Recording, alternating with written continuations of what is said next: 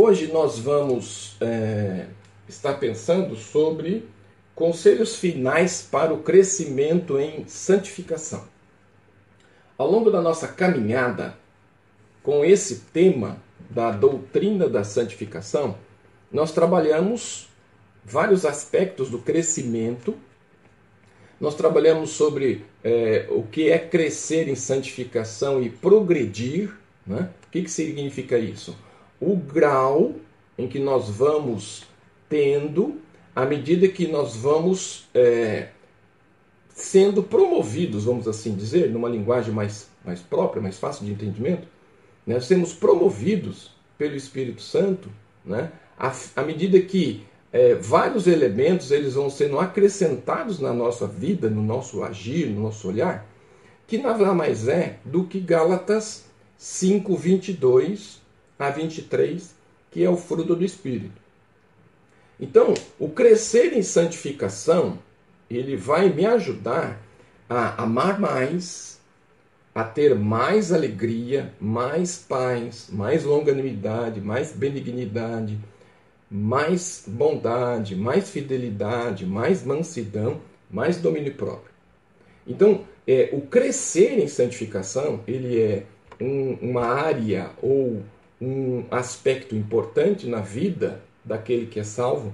Por quê? Porque não existe períodos de crescimento, mas sim um crescimento constante na vida daquele que é salvo em Jesus. Então, nós, dentro desses aspectos que nós estamos abordando, nós vemos então que esse crescer em santificação, ele vai trazer para a nossa vida, além desses conceitos, o entendimento sobre a questão de humildade, o entendimento sobre a questão da esperança, o entendimento do que significa o arrependimento, o aspecto de sermos corajosos e trabalharmos a questão do zelo, da coragem, da fome e sede de justiça.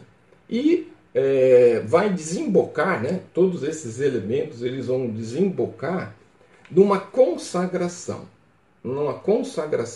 de vida. Então nós vamos entender que o crescimento ele precisa existir. Esse crescimento ele é uma constante, né? Desde o momento que você tem uma experiência com Jesus, ele vai estar na sua vida de uma forma crescente, e todos esses elementos eles vão estar agindo em comum. Então eu vou amar mais, eu vou ter mais alegria, mais paz, mais longanimidade, mais benignidade, mais bondade, mais fidelidade, mais mansidão e domínio próprio para enfrentar todas as adversidades que a vida traz. Ok? E todos esses elementos vão trazer outros aspectos para a vida, né? Então, humildade, esperança, arrependimento, zelo, coragem, fome e sede de justiça, que vai desembocar nessa consagração. O que nós aprendemos também é que crescer em santificação é aprofundar, né? É cavar mais fundo na questão nossa de consciência do pecado e sobre o senso do pecado. Então, nós vamos ter uma compreensão mais clara do senso, né? Que é o pecado, como ele funciona, como ele age, de que maneira ele age. E a consciência de que eu preciso tirá-lo da minha vida e não permitir com que ele domine o meu agir em todos os aspectos que estão envolvidos. E eu preciso ter a clareza, né, de me distanciar dele e buscar uma santidade em Deus, que significa ter uma relação com Deus, essa relação com Deus, que é mais santo, puro e perfeito. Então, à medida que eu me distancio desses elementos, eu vou me aproximando de Deus, que tem toda uma característica particular e pessoal nesse aspecto. Também trabalhamos que crescer em santificação é fortalecer a minha fé em Deus. Eu vou transformar aquela fé raquítica, né? Aquela fé esmilinguida, vamos assim dizer, né? Numa fé mais robusta, para enfrentar as adversidades que a vida vai trazer, né?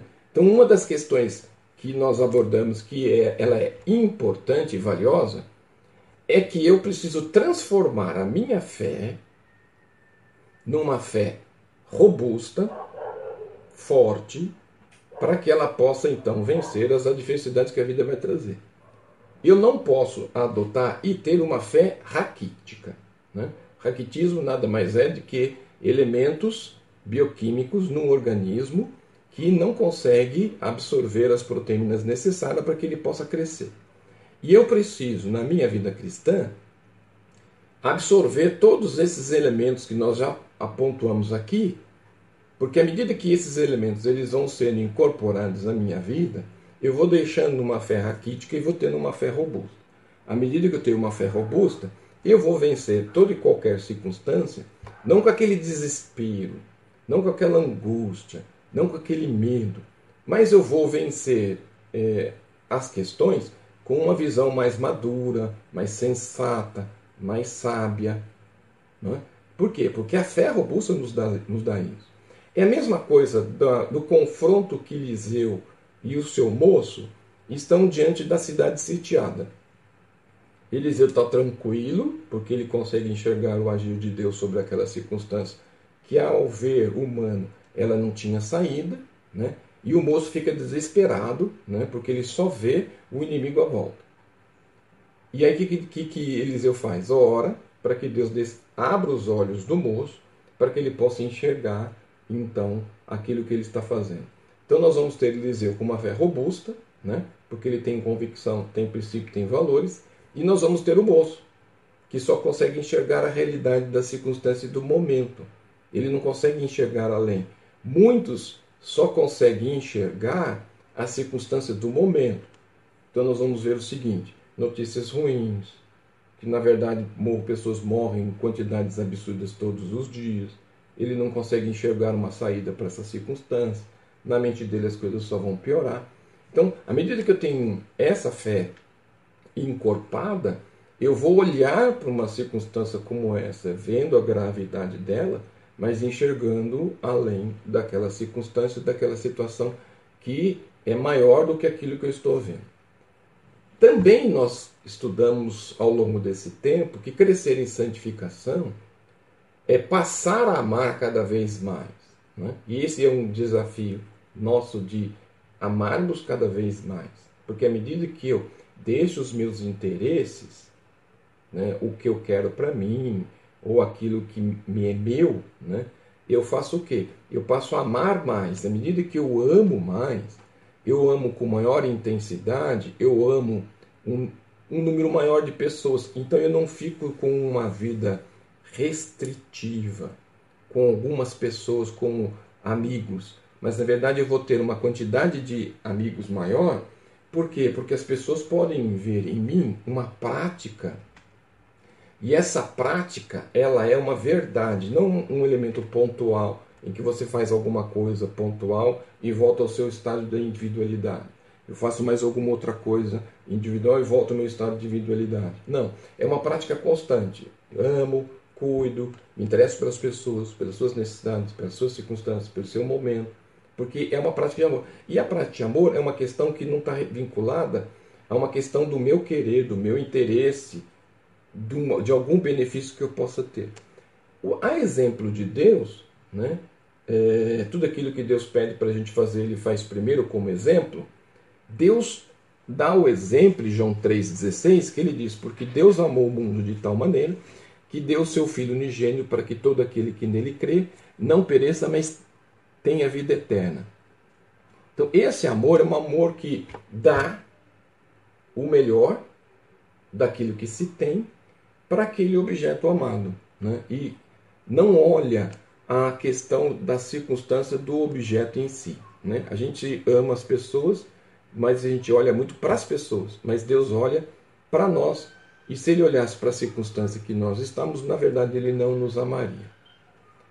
Buscamos, então, trabalhar essas circunstâncias, né, voltadas a essa situação, né, e aprendemos também que neste caminhar do crescimento em santificação, ele vai me objetivar uma evolução dos graus de virtudes promovidas pelo Espírito Santo. Então eu vou sair, né, de uma visão pequena, fraca e débil, e vou passar a ter uma visão crescente, né? Uma visão maior, uma visão vigorosa. Então ela vai ter uma visão crescente, forte e vigorosa. Ou seja, eu vou crescer em Cristo e vou me tornar semelhante ao caráter dele. O que a gente percebe, muitas vezes, ao longo da caminhada cristã, é que as pessoas vão adquirindo tempo de igreja, mas não vão adquirindo maturidade cristã. Então a gente diz assim, né? Tenho 20, 30, 40 anos de igreja, mas você não consegue enxergar a maturidade, a sabedoria, a visão, a fé robusta, o amor, os elementos de uma vida saudável, os elementos de uma vida transformada, os elementos de uma vida cristã crescente. E aí você vai ver o seguinte, faça uma checagem meio rápida aí na sua mente. Enquanto você encontra com as pessoas, ela fala mal dos outros, ela fala mal do líder, do local que ela está, da circunstância que ela está, da visão dela, a vida não progride, não cresce, não amadurece, tudo é contra ela, né? E você percebe que ao longo dessa caminhada parece que a pessoa nunca cresceu, tudo aquilo que ela viveu sempre foi ruim.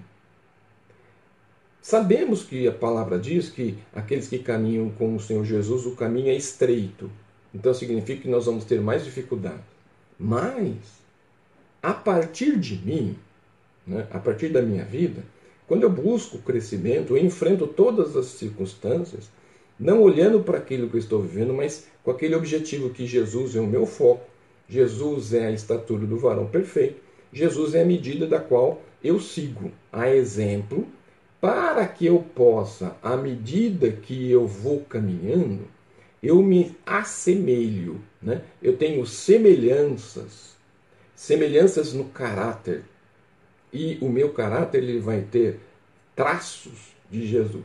Então nós sabemos que o ser humano é composto de 100%, 30% ele é de personalidade, 70% de caráter. Deus, quando ele muda a pessoa, né? Quando nós falamos de uma nova criatura, nós estamos falando então de uma mudança de caráter, não de personalidade. E eu preciso ter o caráter de Cristo, eu preciso pensar como Cristo pensou, agir como Jesus agiu e falar como ele falou. Então, eu tenho que me assemelhar. Hoje as pessoas têm um monte de referências, né? Eles buscam modelar as suas vidas nessas referências, né? Líderes, pregadores, mas na verdade, olhando para aquele hino que nós gostamos, né? Ruge forte e contundente a guerra contra o pecado, e eu prossigo, né? Eu me revisto, né? Do poder de Deus, mas eu vou continuar seguindo a minha caminhada olhando para Cristo, né? Olhando para Cristo, autor e consumador da minha fé. Então ele é o meu foco, não denominação, não liderança, mas sim Jesus. Também nessa caminhada que nós fizemos ou trabalhamos a questão do crescimento, né? O crescimento ele é o grande aspecto que vai nos dar a respeito da necessidade de ter um desenvolvimento na vida cristã, né? Então esse fato foi um fato importante, nós temos várias referências bíblicas que nos ajudaram nessa circunstância. O texto bíblico traz uma exortação a esse crescimento. Então, à medida que a gente aceita Jesus, não significa que nós vamos viver uma vida totalmente maravilhosa, né? Eu vou ter mansões, eu vou ter carros, eu vou ter poder, eu vou ter destaque, né? Por quê? Porque a exortação que a palavra nos traz nesse crescimento é que eu preciso crescer em santificação para que eu possa ter uma comunhão cada vez mais íntima com Deus.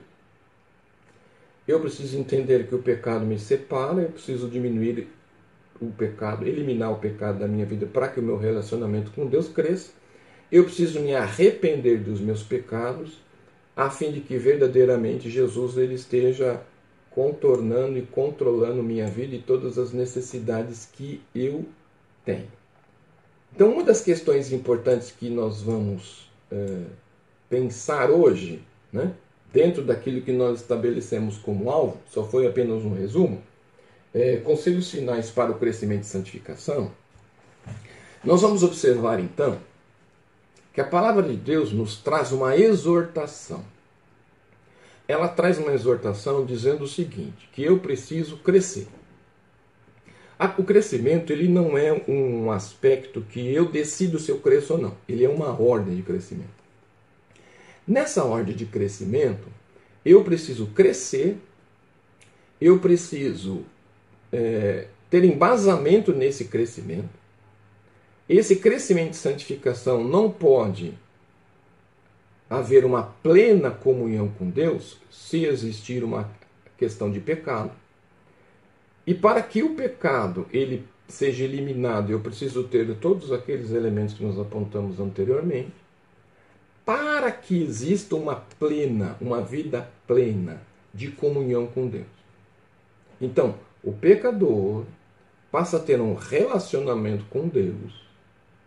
Esse relacionamento ele é necessário, onde eu vou me arrepender dos pecados e viver uma vida intimamente ligada aos princípios estabelecidos com Cristo.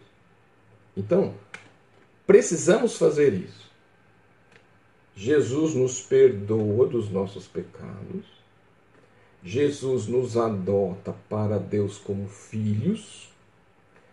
E à medida que nós somos adotados como filhos, nós somos regenerados, recebemos uma nova vida em Deus. E à medida que nós recebemos essa nossa nova vida, essa nova natureza, nós temos a nossa salvação assegurada. Nós recebemos o selo de Deus, né, nas nossas vidas. Não há ninguém que seja possível abrir isso, a não ser o próprio que o selou, que na verdade é Deus.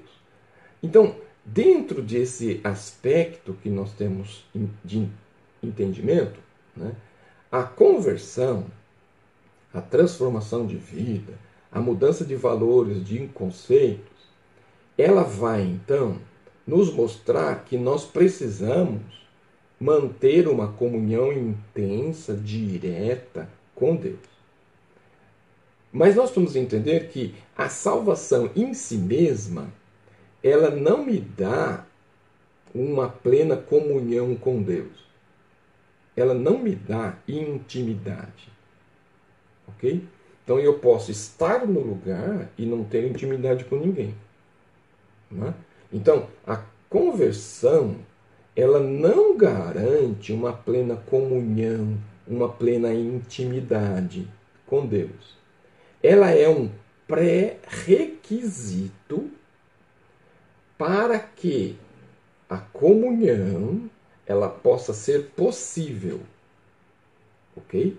Então, nós vamos entender assim, ó, não é o fato de ser salvo que eu já tenho comunhão completa.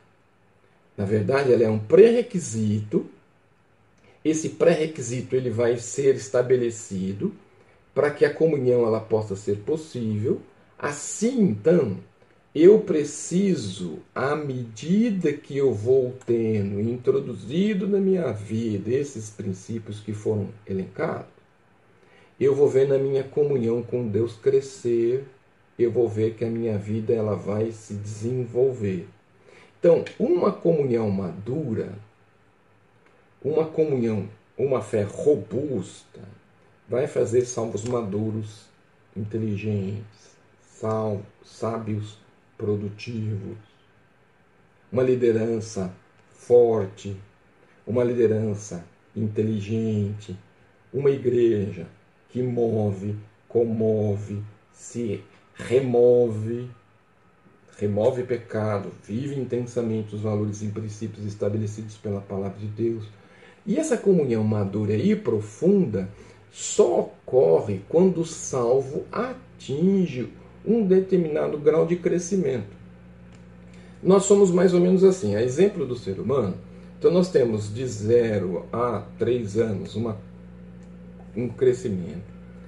de 3 a 7 anos, um outro tipo de desenvolvimento, de 7 a 12 anos, um tipo de desenvolvimento, de 12 a 18, 21, o fechamento, né, completo desse processo. Então, de 0 a 21, nós temos toda uma transformação física, mental, orgânica, né? E a partir do 21, nós denominamos, né, maturidade. O corpo está pronto, maduro, não vai ter mais crescimento, não vai ter mais explosão hormonal, e ele já está preparado. Para quê? Para a maturidade. Então, a partir de 21, você vai ter o quê? Maturidade. Então, você vai amadurecer, você vai crescer, e é nessa época ou nesse momento que se trabalha, que se estuda, que casa, que tem filhos.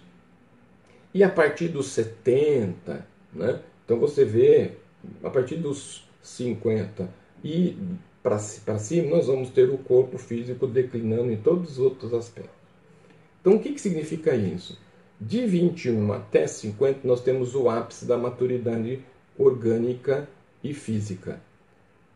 Para a vida cristã, nós vamos ter mais ou menos, dentro desse conceito, um tempo de preparo, que Paulo chama daqueles que vão receber leite, papinha, mas que nós não podemos ficar só nisso, porque há outras coisas para serem feitas. À medida que nós vamos crescendo, a alimentação ela vai mudando, o nosso grau de crescimento e entendimento vai mudando, e a nossa relação com Deus ela vai sendo mais próxima ou mais distante. Mas há muitos que não querem ter esse crescimento. Então significa que eles querem estar no local, mas não querem amadurecer. E aí nós vamos encontrar, ao longo da caminhada cristã, uma infinidade de pessoas que, na verdade, não têm maturidade. Então, por qualquer motivo brigam, por qualquer motivo fazem beijo, por qualquer motivo não respeitam liderança, por qualquer motivo trocam de lugar achando que o problema vai ser resolvido. Então, a falta de maturidade, ela muitas vezes vai nos mostrar que esse crescimento ele não existe. E então significa que o nosso crescer ele vai estar comprometido. E aí não é só o crescimento espiritual, mas é o relacionamento, é a intimidade, é o convívio. Para pensar, todo mundo que cria alguma circunstância ou toma alguma iniciativa imatura, ele tem várias circunstâncias da sua área pessoal comprometidas. Quando você compra uma laranja e você deixa de chupar a laranja, mas se você descasca, tira a casca, tira a pele, você vai ver que a laranja ela tem vários gomos secos. Por mais que ela seja laranja, por mais que você tenha a concepção que ali exista caldo, os gomos estão secos. Então, na vida cristã, tem muita gente com uma vida espiritual seca. Tem uma aparência cristã, tem um discurso cristão, tem uma linguagem cristã, mas na verdade esses elementos de crescimento, de maturidade, de sabedoria, de fé robusta, eles estão o quê? Secos. E eu preciso transformar então a minha vida me aproximando de Deus, a fim de que eu possa ter então esse crescimento, essa nova vida, e essa nova vida gerada pelo Espírito Santo possa fazer com que eu receba tudo aquilo que Deus quer que verdadeiramente eu tenha. Então, a conversão que nós tivemos em nossas vidas, a conversão sem um crescimento, ou a conversão com o crescimento modesto, resulta numa comunhão deficiente. Então vamos dizer o seguinte, nós temos muitos irmãos na igreja que são tetraplégicos espirituais. O que quer dizer isso? Eles têm conversão, mas não têm crescimento. Eles têm conversão, mas ele tem um crescimento modesto. Então, se eles têm a conversão, mas não tem crescimento, ou tem um crescimento modesto, eles são deficientes espirituais. Por que são deficientes espirituais? Porque eles só vão dar problema, não vão render nada para o reino. Pelo contrário, só vão render notícias ruins, só vão render atitudes ruins, escândalos, vão virar pedra de tropeço. Por quê? Porque não tem maturidade. À medida que eu tenho comunhão plena, então pensa assim, ó, eu não posso me isolar, não crescer, eu não posso ter um crescimento modesto, porque vai me gerar uma vida espiritual deficiente. Mas qual que é meu alvo? Qual que é o alvo de Deus para a minha vida? Deus quer, então, que nesta comunhão eu tenha uma comunhão plena. Além de ter uma comunhão plena, Ele quer um alto grau de comunhão. Esse alto grau de comunhão só é possível com maturidade espiritual. À medida que eu tenho maturidade espiritual, eu vou saber lidar com circunstâncias, eu vou saber lidar com picuinhas, eu vou saber lidar com moralistas, eu vou saber lidar com pessoas que muitas vezes têm segundas e terceiras intenções, eu vou saber que muitas vezes a pessoa está querendo me inflamar com o outro, e eu não vou permitir que isso aconteça, porque eu tenho um autocontrole emocional e espiritual, para que aquilo que ele está dizendo não venha a trazer dissabores ou um mal-estar com o outro irmão, quebrando a comunhão com a igreja. Então, se você parar para pensar, quando a igreja começa a falar mal do seu pastor, quando a igreja começa a falar mal dos irmãos, quando a igreja começa a falar mal um do outro, na verdade não existe nada ali, né? Não são pessoas deficientes, são pessoas que estão completamente equivocadas, são pessoas que não têm verdadeiramente maturidade e elas são uma desgraça para o Evangelho. Um alto grau de comunhão. À medida que eu tenho esse alto grau de comunhão, né, eu vou ter uma plena comunhão, um alto grau de comunhão. Isso só é possível com maturidade espiritual, isso só é possível com o fruto do Espírito, né? E esse fruto do Espírito, ele é real e constante, ele não é sazonal. O que é isso? O que é sazonalidade? Ele dá num determinado período da época e depois não dá mais nada, né? Então, vida espiritual é algo que ela é constante. Então, significa que todos esses referenciais para crescer eu tenho, todos esses elementos me é possível crescer. Não existe um grupo que cresce e outro não, porque isso é igual para todo mundo. Agora, quanto eu quero crescer e quanto eu vou buscar crescer, isso sim é individual. Nesse conceito, que eu vou ter, então eu vou ter um alto grau de comunhão. Olha como é que funciona essa questão. Eu vou ter um alto grau de comunhão, eu vou ter uma vida de maturidade espiritual, eu vou ter fruto de um crescimento total e consistente, eu vou ter resultados disso, eu vou ter uma sensação de alegria, eu vou ter uma sensação de felicidade, eu vou ter uma sensação de paz, eu vou ter uma sensação de segurança prometida por Deus, que só pode ser experimentada pelo salvo mediante o seu crescimento real em santificação. É possível?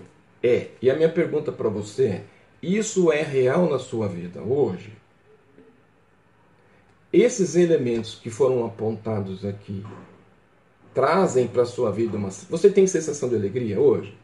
Você tem sensação de felicidade hoje? Você tem sensação de paz hoje? Você tem sensação de segurança? Tudo isso é promessa. Tudo isso é promessa.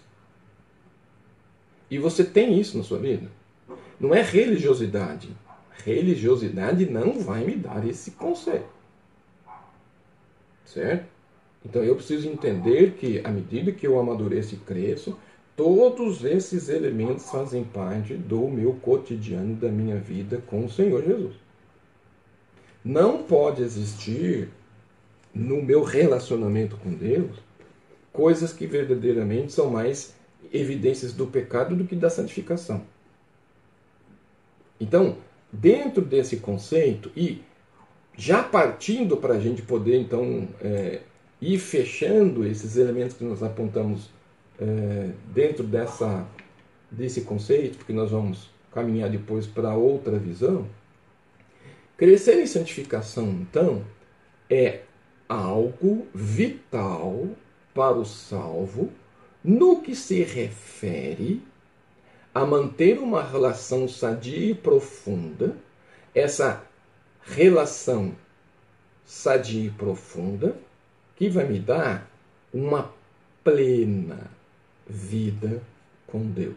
Não existe vazios na vida do salvo, mas sim vida plena. Não significa que não tenha desafios. Né? Tem uma propaganda que diz assim, eu tenho isso, eu tenho isso, eu tenho isso, e eu sou fulano de tal.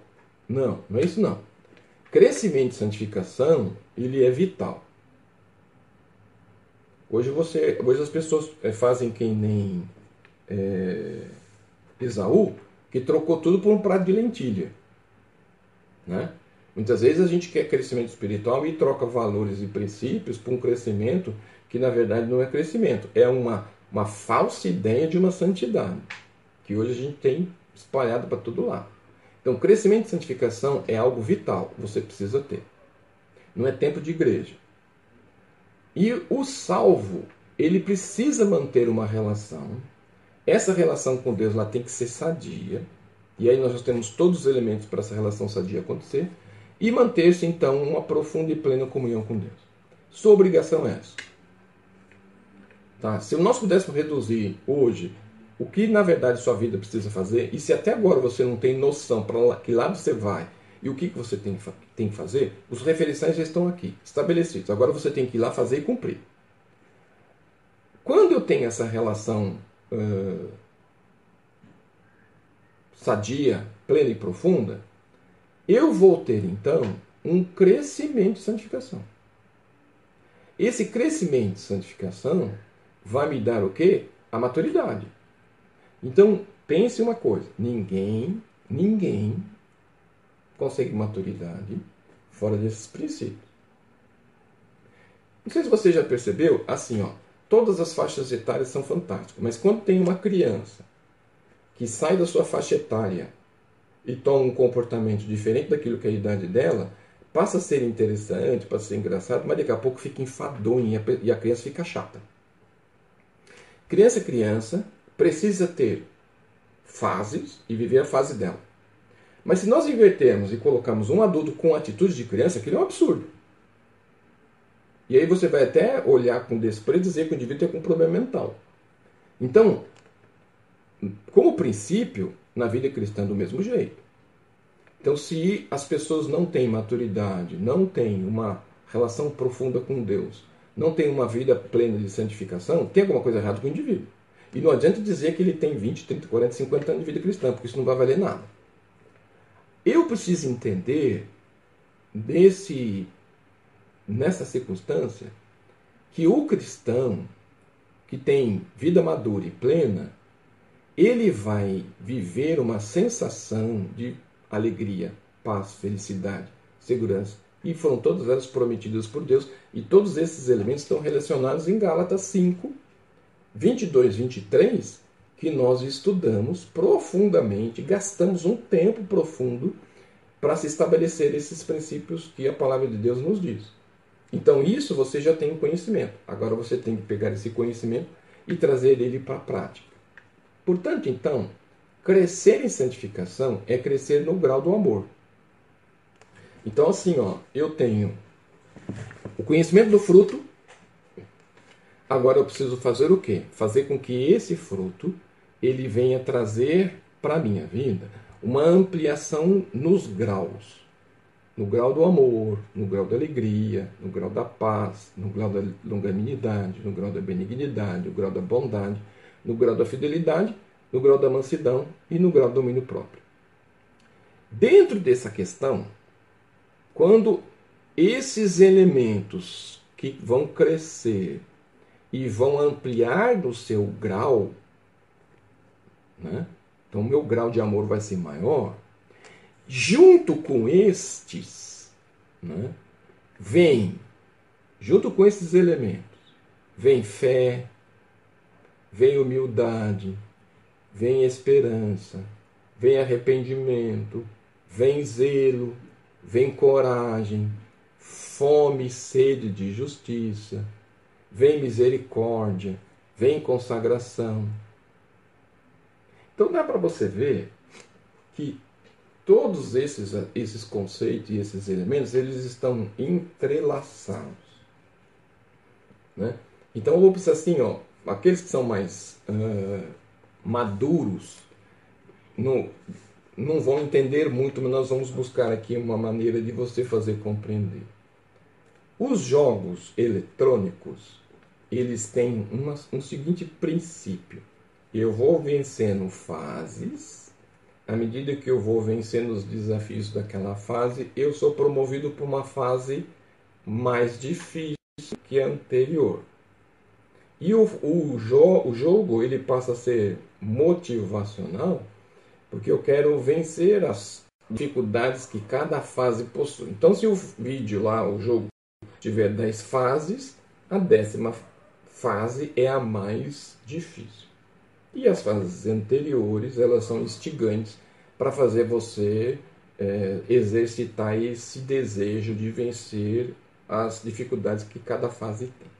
E toda vez que você sai de uma fase e vai para outra, você tem aquela sensação de que você venceu os desafios ali estabelecidos. Então vamos pensar da mesma maneira. Eu tenho, como fase preliminar, o fruto do Espírito. E eu preciso ter cada um desses 9 elementos atuantes na minha vida, porque todos eles estão ligados um com os outros.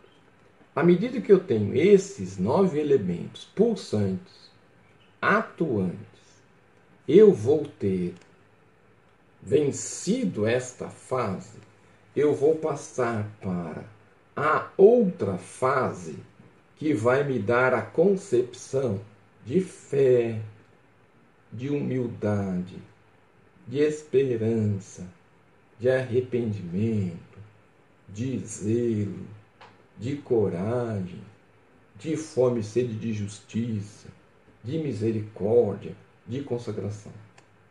Então você vai ver que a vida espiritual vai só crescer. Vai esses desafios? Vai. Mas esses desafios não são nada diante de tudo aquilo que você vai viver com a intimidade com Deus. Então, para fecharmos esse conceito ou esses princípios, crescer em santificação é aprofundar o nosso senso e a nossa consciência do pecado. Então eu preciso ter noção. Isso é pecado, eu preciso tirar da minha vida. Eu preciso remover. Eu preciso remover o pecado com a quimioterapia de Jesus. Muitas vezes eu preciso de uma radioterapia. É local. Então eu preciso pegar Jesus e botar naquele local e intensificar os princípios de Jesus naquele local para que aquele pecado ele seja extirpado, removido da minha vida. Então, para a gente poder entender esse conceito final, crescer em santificação é aprofundar o meu senso ou a minha consciência do pecado e, à medida que eu tenho a compreensão, eu vou ter o crescimento em humildade. Ó, aprofundo o pecado, cresço em humildade. É crescer então e fortalecer a minha fé em Deus e conseguir amar cada vez mais. Todos esses elementos, eles são possíveis. Não existe nada disso, nada daqui que seja impossível. Mas existe uma condição. Eu preciso querer. E à medida que eu quero, todos eles vão se tornar realidade. Por isso, meu irmão, não perca a oportunidade que você tem de refletir na sua vida, Parar de dizer que nada dá certo para você, parar de dizer que as coisas com você só dão errado, parar de dizer que você não consegue fazer nada, mas sim olhar para os valores que você tem, para os princípios que você tem e fazer com que aquilo que não é de Deus seja retirado, aquilo que não te serve seja removido, para que esses aspectos sejam instaurados na sua vida e você possa verdadeiramente crescer e amadurecer na sua vida. Vida com Deus e crescimento espiritual verdadeiramente estão ligados a esses princípios que foram estabelecidos por aqui. Então, nós começamos a nossa aula, né, em crescimento e santificação, baseada em 2 Pedro 3,18, que diz assim: antes crescei na graça e no conhecimento do nosso Senhor e Salvador Jesus Cristo, a Ele seja dada a glória, assim agora, como no dia da eternidade. Então ele está dizendo o quê? Cresça. No quê? Na graça e conhecimento de Deus. Sua função, sua responsabilidade é crescer na graça, no conhecimento. Esses elementos foram aqui esmiuçados de todas as maneiras e formas, para que você possa ter esse conteúdo e esse princípio na sua vida cada vez mais. Por isso, meu irmão, não perca a oportunidade de fazer com que verdadeiramente sua santificação cresça, amadureça e transforme sua realidade. Não perca essa oportunidade de viver os propósitos de Deus para a sua vida. Não perca a oportunidade de viver o melhor de Deus. E assim você vai ter uma vida transformada plenamente. Que Deus possa te abençoar, te ajudar, te orientar para que essa realidade possa acontecer, né? Porque ela é possível, e você possa ter em mente esses princípios. Se Deus permitir, na semana que vem, nós vamos estar pensando sobre a santidade prática, né? Semana que vem nós vamos estar pensando sobre essa questão. Como é que eu posso colocar a santidade em prática? E aí nós vamos estar pensando em Efésios capítulo 4, versículos 22 a 23, que diz assim, que quando ao trato passado vos despojeis do velho homem que se corrompe pelas concupiscências do engano e vos revistais do novo homem que, segundo Deus, é criado em verdadeira justiça e santidade. Efésios, capítulo 4, 22, 23. Fica aqui o convite para que todos possam estar, se Deus permitir, semana que vem, estarmos juntos para poder estudar sobre a santidade.